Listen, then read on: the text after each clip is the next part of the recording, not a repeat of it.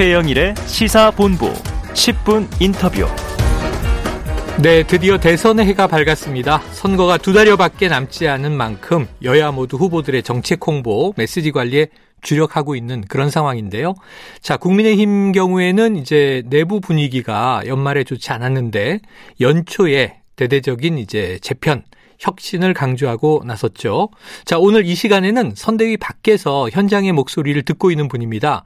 객관적이고 예리한 분석을 들어볼 텐데요. 나경원 전 국민의힘 원내대표가 전화 연결돼 있습니다. 자, 나 의원님 안녕하십니까? 네, 안녕하십니까. 네. 반갑습니다. 이게 어, 저희 시사본부 2022년 첫 인터뷰예요.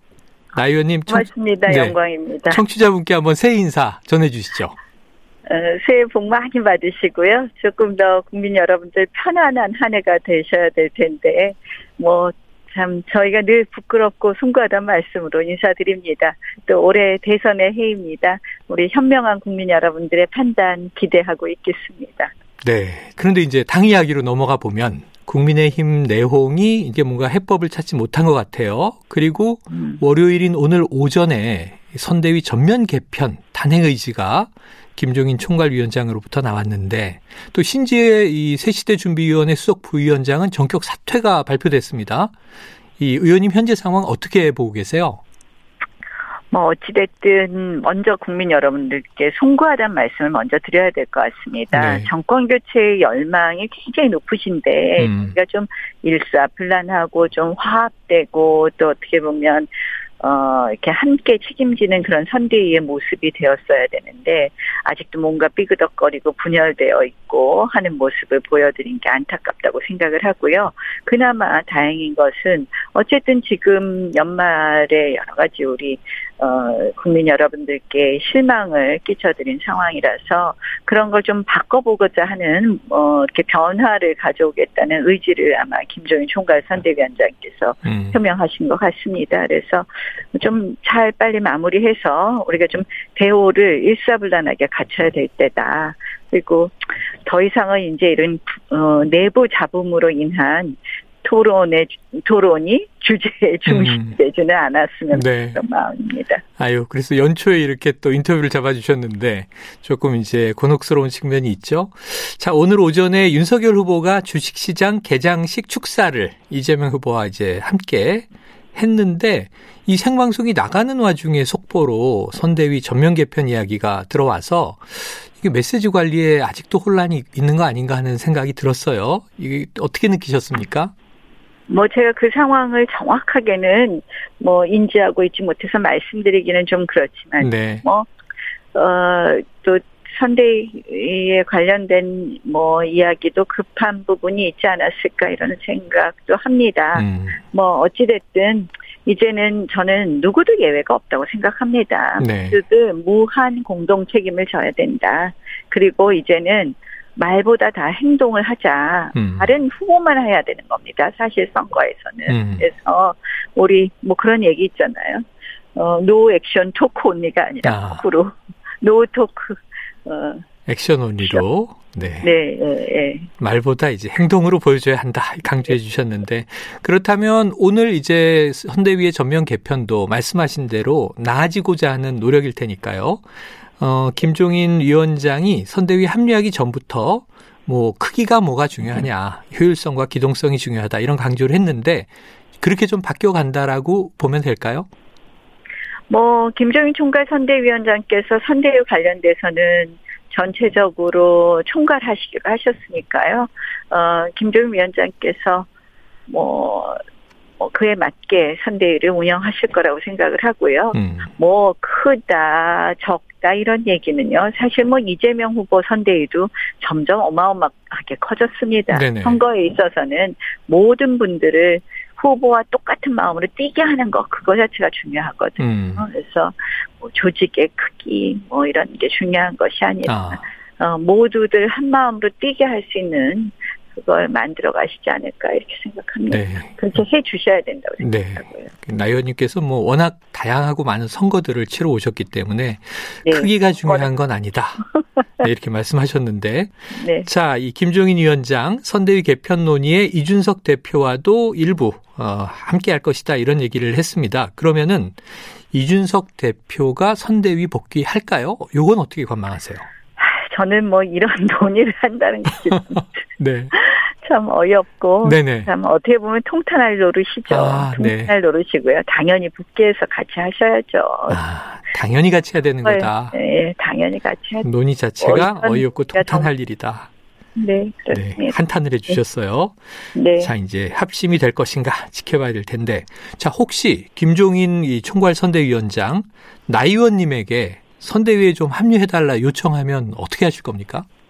글쎄요. 뭐 요청 아직 뭐 하신 적도 없고 네네. 저는 뭐 처음부터 끝까지 같은 마음입니다. 음. 제가 뭐 어떤 자리가 중요한 게 아니라 제가 할 수 있는 데서 저는 최선의 역할을 하는 것이고요. 제가 일찌감치 이제 백의종군 하겠다고 그 자리를 내려놓지 않았으니까 그래서 저는 뭐 동작도 열심히 하고 네. 이렇게 인터뷰 기회가 있으면 또 나가서 또 우리가 우리 국민들께 좀 저희의 어떻게 보면 진정성을 좀 전달하려고 노력하고 했, 네. 하고 하고 있습니다. 그래서 뭐 이렇게 직책에 대해서는 특별히 음. 연하지 않는다. 도움이 될 거는 어떤 일이든지 하겠다 네네. 이렇게 말씀드리겠습니다. 자, 네. 일단 이제 재편의 과정과 모양새를 저희가 좀 지켜봐야 될 것 같고요. 네. 자, 지금 뭐 이재명 여당 후보 대장동 의혹, 아들 불법 도박 성매매 의혹 이런 것들 나오고 있고요. 윤석열 후보 뭐 고발 사주 의혹과 또 배우자 이제 리스크 이런 것들이 불거진 상황이었는데 전체적인 여론을 보면은 정권 교체 여론이 여전히 우세해요. 그런데 이 야당 윤 후보의 지지율이 주춤해진 이유 혹시 어떻게 좀 진단하고 계십니까? 저는 뭐 이런 환경에서 사실 후보 지지율이 올라가는 걸 기대하는 게 난망한 아, 일이다라고 네네. 하는 게 지금 말씀하신 이 대장동 의혹이라든지 이런 부분은 사실은 정말 어 대한민국을 들었다 놨다 할 수 있는 어마어마한 의혹이거든요. 네네. 전혀 수사가 진행되지 않는 것으로 보입니다. 네네. 사실 선거를 앞두고요. 법무 그 검찰을 통괄하는 법무부장 음. 또 경찰을 통할하는 행안부 장관은요 음. 예의상이라도 정치인 출신이 해서는 안 되는 겁니다. 아, 근데 지금 보십시오. 이 정치인 출신도 아니고 현역 정치인들이 하고 있습니다. 네네. 박범계 현역 의원이 법무부 장관을 네. 했고 전해철 현역 의원이 행안부 장관을 하고 있습니다. 음. 지금 주요 사건들에 대한 수사가 이루어지고 있지 않아요. 거기다가 지금 공수처가 고르고 골라서 하는 수사 24건인가 중에서 4건이 윤석열 수사인 어 공수처 이 또 다른 또 권력기관이 네네. 이세 기관이 모두 선거를 뭐 편파적으로 여권을 어 여권에게 음. 유지되도록 돕고 있는 형국이거든요. 그래서 뭐 우리는 내부적으로 좀 시끌시끌한 이야기 나오죠. 외부적으로는 지금 어떻게 보면 이재명 후보를 우리가 가장 중요한 게 대선에 있어서는 후보 검증이거든요. 네네. 후보를 검증할 사건들은 지금 손 놓고 건드리고 있지 않, 음. 않습니까? 그래서 저는 사실 윤석열 후보로서 또 우리 국민의힘으로서는 굉장히 어려운 상황이라고 생각하고요. 이 대장동 사건이 왜 중요하냐? 저는 이 대장동 사건의 핵심이 뭡니까? 그 한마디로 민간이 과다한 이익을 볼 수 있게 한 것이 네네. 가장 핵심 아니겠습니까? 음. 지금 어 수익이 거의 이 뭐 천화동이 있고 음, 뭐 화천대유. 예, 예, 거기가 8,500억 원 네네. 마이너스 결국 1조 가까운 음. 을 가져간 것인데 그 핵심이 결국 초과 이익 환수 조항을 삭제한 것부터 시작이 된 거거든요. 네. 근데 초과 이익을 가져갈 수 없게 하는 조항을 MOU에 넣었다가 삭제를 했는데 그 삭제 라인의 핵심인 두 분이 정말 극단적으로 생을 마감했어요. 네네. 어. 근데 뭐 그 위에 제일 위에 꼭대기는 이재명 후보의 측근인 유동규 음. 본부장 성남 도계공에 네. 지금 자, 구속 기소돼 이- 있습니다. 되어 있지만 그 규정 삭제에 대해서는 그분한테 책임을 안 묻는 것으로 알고 있고 음. 그리고 또 다른 어떻게 보면 거기에 핵심인 어그 정 변호사라는 분도 그 책임에서 지금 자유로워졌어요. 네네. 그럼 이거 분명히 시시비비를 가려야 되는데 음. 그냥 지금 소위 대장동 사건의 그분이 누구인지 그분에 관한 수사는 전혀 어. 이루어지고 있지 않거든요. 근데 이거는요. 사실 성남시장을 하면서 민간에게 1조 가까운 수익을 주었다. 음. 아, 국가를 운영할 때 이런 일이 있으면 어떻게 될까? 음, 이 네. 부분에 대해서는 지금 검찰이 수사를 안 하고 있는 것에 대해서 국민 여러분들이 한 번만 더 생각하시면 아, 이거 정말 이상한데? 음. 라는 생각을 하실 수밖에 없지 않을까. 그게 현역 정치인 출신이 또 주무부처 장관을 맡고 있고 이윤 후보에게는 아주 불리한 환경을 만들어내고 있다. 이렇게 이제 분석을 해 주셨습니다. 당연히 문재인 대통령께서 당연히 그분들은 교체해 주셨어야죠. 음. 그거는 대선에 대한 예의가 아니라고 생각합니다. 알겠습니다. 윤석열 후보는 이제 지난 그 TK 방문에서요. 현 정권 네. 또 이재명 후보 강한 어조로 이제 비판을 했는데 일각에서는 또 이런 얘기가 나옵니다. 윤 후보가 문재인 정권 때리기로만 일관하는 게 아니냐. 좀 미래 비전을 보여줘야 되는 거 아니냐. 그래서 이제 대선 후보로서 능력이나 자질을 좀 드러낼 수 있는 전략으로 전환해야 한다. 이런 목소리도 있는데 어떻게 보십니까? 뭐 투트랙이 필요하겠죠. 음. 후보 입장에서는 오죽 답답했으면 직접 하셨을까 생각도 네네. 들고요. 사실 악역은 좀 다른 분들이 아, 해주시고 그렇죠, 그렇죠. 네. 어, 근데 악역을 하는 목소리가 영 안 나오고 네. 사실 수사가 너무 지지부진하고 후보 검증은 어디로 온데간데 없어지니까만 음. 답답해서 그러신 것 같은데 어, 사실은 윤 후보께서는 미래 비전 말씀하시는 쪽으로 집중하시는 게 맞다고 아, 합니다. 맞다. 거기에 이어서 지금 이제 신년 초부터 어, 토론하느냐 안 하느냐 토론 공방이 벌어져 있는데요. 오늘 이제 윤 후보는 잠정 일정을 중단했으니까 선대위 재편 후에는 다시 또 뛰어야 할 텐데 이재명 후보와의 토론에 좀 적극적으로 나서야 된다고 보세요. 지금 기조가 맞다고 보세요. 토론해야 되겠죠. 어차피 음. 대선을 앞두고 우리가 당연히 어, 토론을 해야 된다고 생각을 합니다. 네. 이제 후보께서 말씀하시는 건 결국 토론이라는 것이 어, 뭐, 제대로 된 검증이나, 뭐, 제대로 된 비전, 어, 검증이 되지 않는, 후보 검증이나 비전 검증이 되지 않는 그런 말장난 같은 토론을 해서는 안 음. 된다. 뭐, 이런 취지 아니셨을까 네네. 이렇게 생각을 하고요.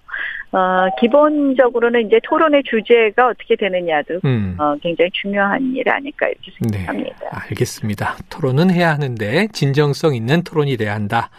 자, 최근에 이제 이 소수 정당 후보 중에 안철수 국민의당 후보 지지율이 상승 추세를 보이고 있습니다. 여야 모두 러브콜을 또이 보내는 상황인데 정권 교체를 위한 후보 단일화 이- 이 논의가 필요하다고 보십니까?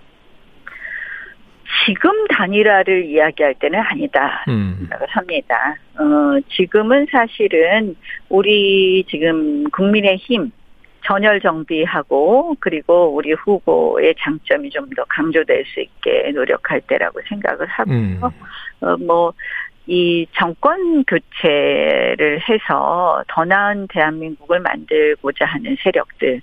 그러니까 결국은 뭐냐면 사실은 지금 이재명 후보가 당선이 되면 문재인 정부 시즌 2라고 보이거든요. 네, 뭐 요새 엄청 분칠 잘하세요. 음, 동상 공약 엄청 멋있게 잘 내시고 하는데 네, 저는 본질은 다른 게 없다. 그 본질은 뭐 안보 관련된 공약도 보면 뭐 종전선언 빨리 해야 된다. 전자권 환수는 뭐 음, 우리 어떤 뭐 검증 없이 그냥 무조건 해야 된다 이런 이야기들이 사실은 안보가 경제거든요. 네, 어, 네. 대한민국 경제를 굉장히 불안하게 하는 요소들은 많이 어. 포함되어 있고 또 뭐 경제 정책도 기본적으로 뭐 부동산 정책 지금 분칠 열심히 네네. 하지만 본질은 뭐 국토보유세도 하시겠다 그러고 추미애 의원이 위원장으로 있는 대전환 위원 네네. 핵심 아젠다가 지대 개혁입니다. 어, 그렇죠. 어, 예, 지대 개혁이 뭡니까? 결국 뭐 토지 임대료나 이런 부분을 어, 과감하게 정부가 개입하겠다는 것인데 그게 지나치면 어떻게 될지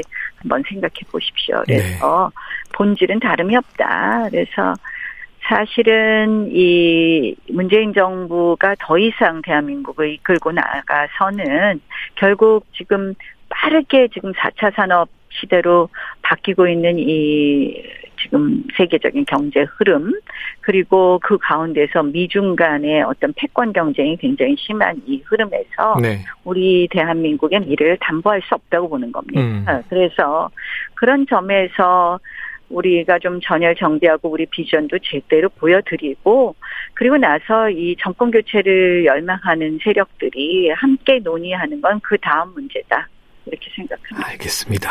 자, 지난 연말에 이제 박근혜 전 대통령 이제 사면이 전격 단행되지 않았습니까? 앞으로 이제 대선 과정에서 박 전 대통령 어떤 메시지를 낼 걸로 보세요? 사실 제가 박 전 대통령께서 메시지를 내실지 안 내실지에 대해서 그렇죠. 함부로 뭐 말씀드리기는 네. 어렵지만 음. 저는 박 전 대통령은 기본적으로 굉장히 높은 애국심을 가지고 계신 분이라고 생각을 합니다. 네. 그런 면에서 어, 어떻게 보면 큰 틀에 대한민국의 미래를 위한 메시지를 내신다면 그런 말씀 하시지 않을까 이렇게 생각합니다. 네. 자, 애국적인 메시지를 낼 것이다. 어유 오늘 지금 이 국민의힘 상황 좋지 않은데 의원님 질문 다 소화해 주셨어요. 아, 그리고 그러니까 네, 예. 아주 또 이 공세적인 답변도 주셔서 자, 오늘 이제 국민들이 또 청취자분들이 듣고 판단을 하지 않을까 싶습니다. 나 의원님 오늘 말씀 감사합니다. 예, 고맙습니다. 예, 지금까지 나경원 전 원내대표와 함께 했습니다.